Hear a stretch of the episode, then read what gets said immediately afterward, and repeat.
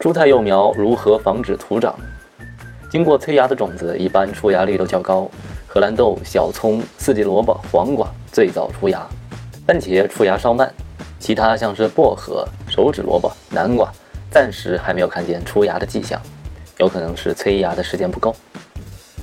已经长出子叶的这些幼苗，如果不仔细养护，很容易出现徒长的问题。做好以下几点，你就不用太担心。第一点，温度。常见的黄瓜、番茄等种子出土前，对于温度要求较高，你需要保证温度在二十五度左右。北方一般在室内育苗，南方注意夜间保温。出苗后在二十度左右，基本室内外温度就能够满足生长。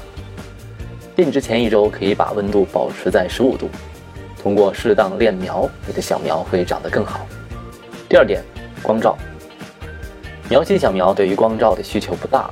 不过非常容易出现偏向一边生长的情况，解决方法也很简单，你只需要将容器放在直射光无法照射、只有散射光的环境中，或者不时偏转容器的朝向，使两边都能受光。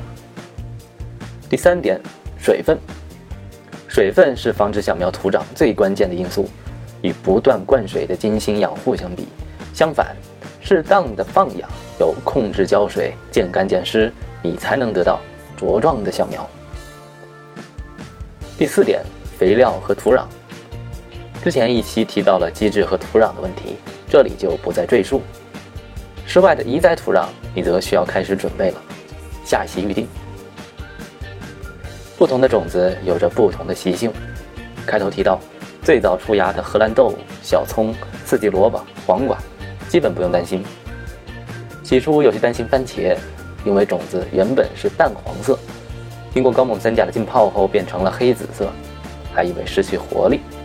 现在呀，还是成功出土，活力看上去也不错。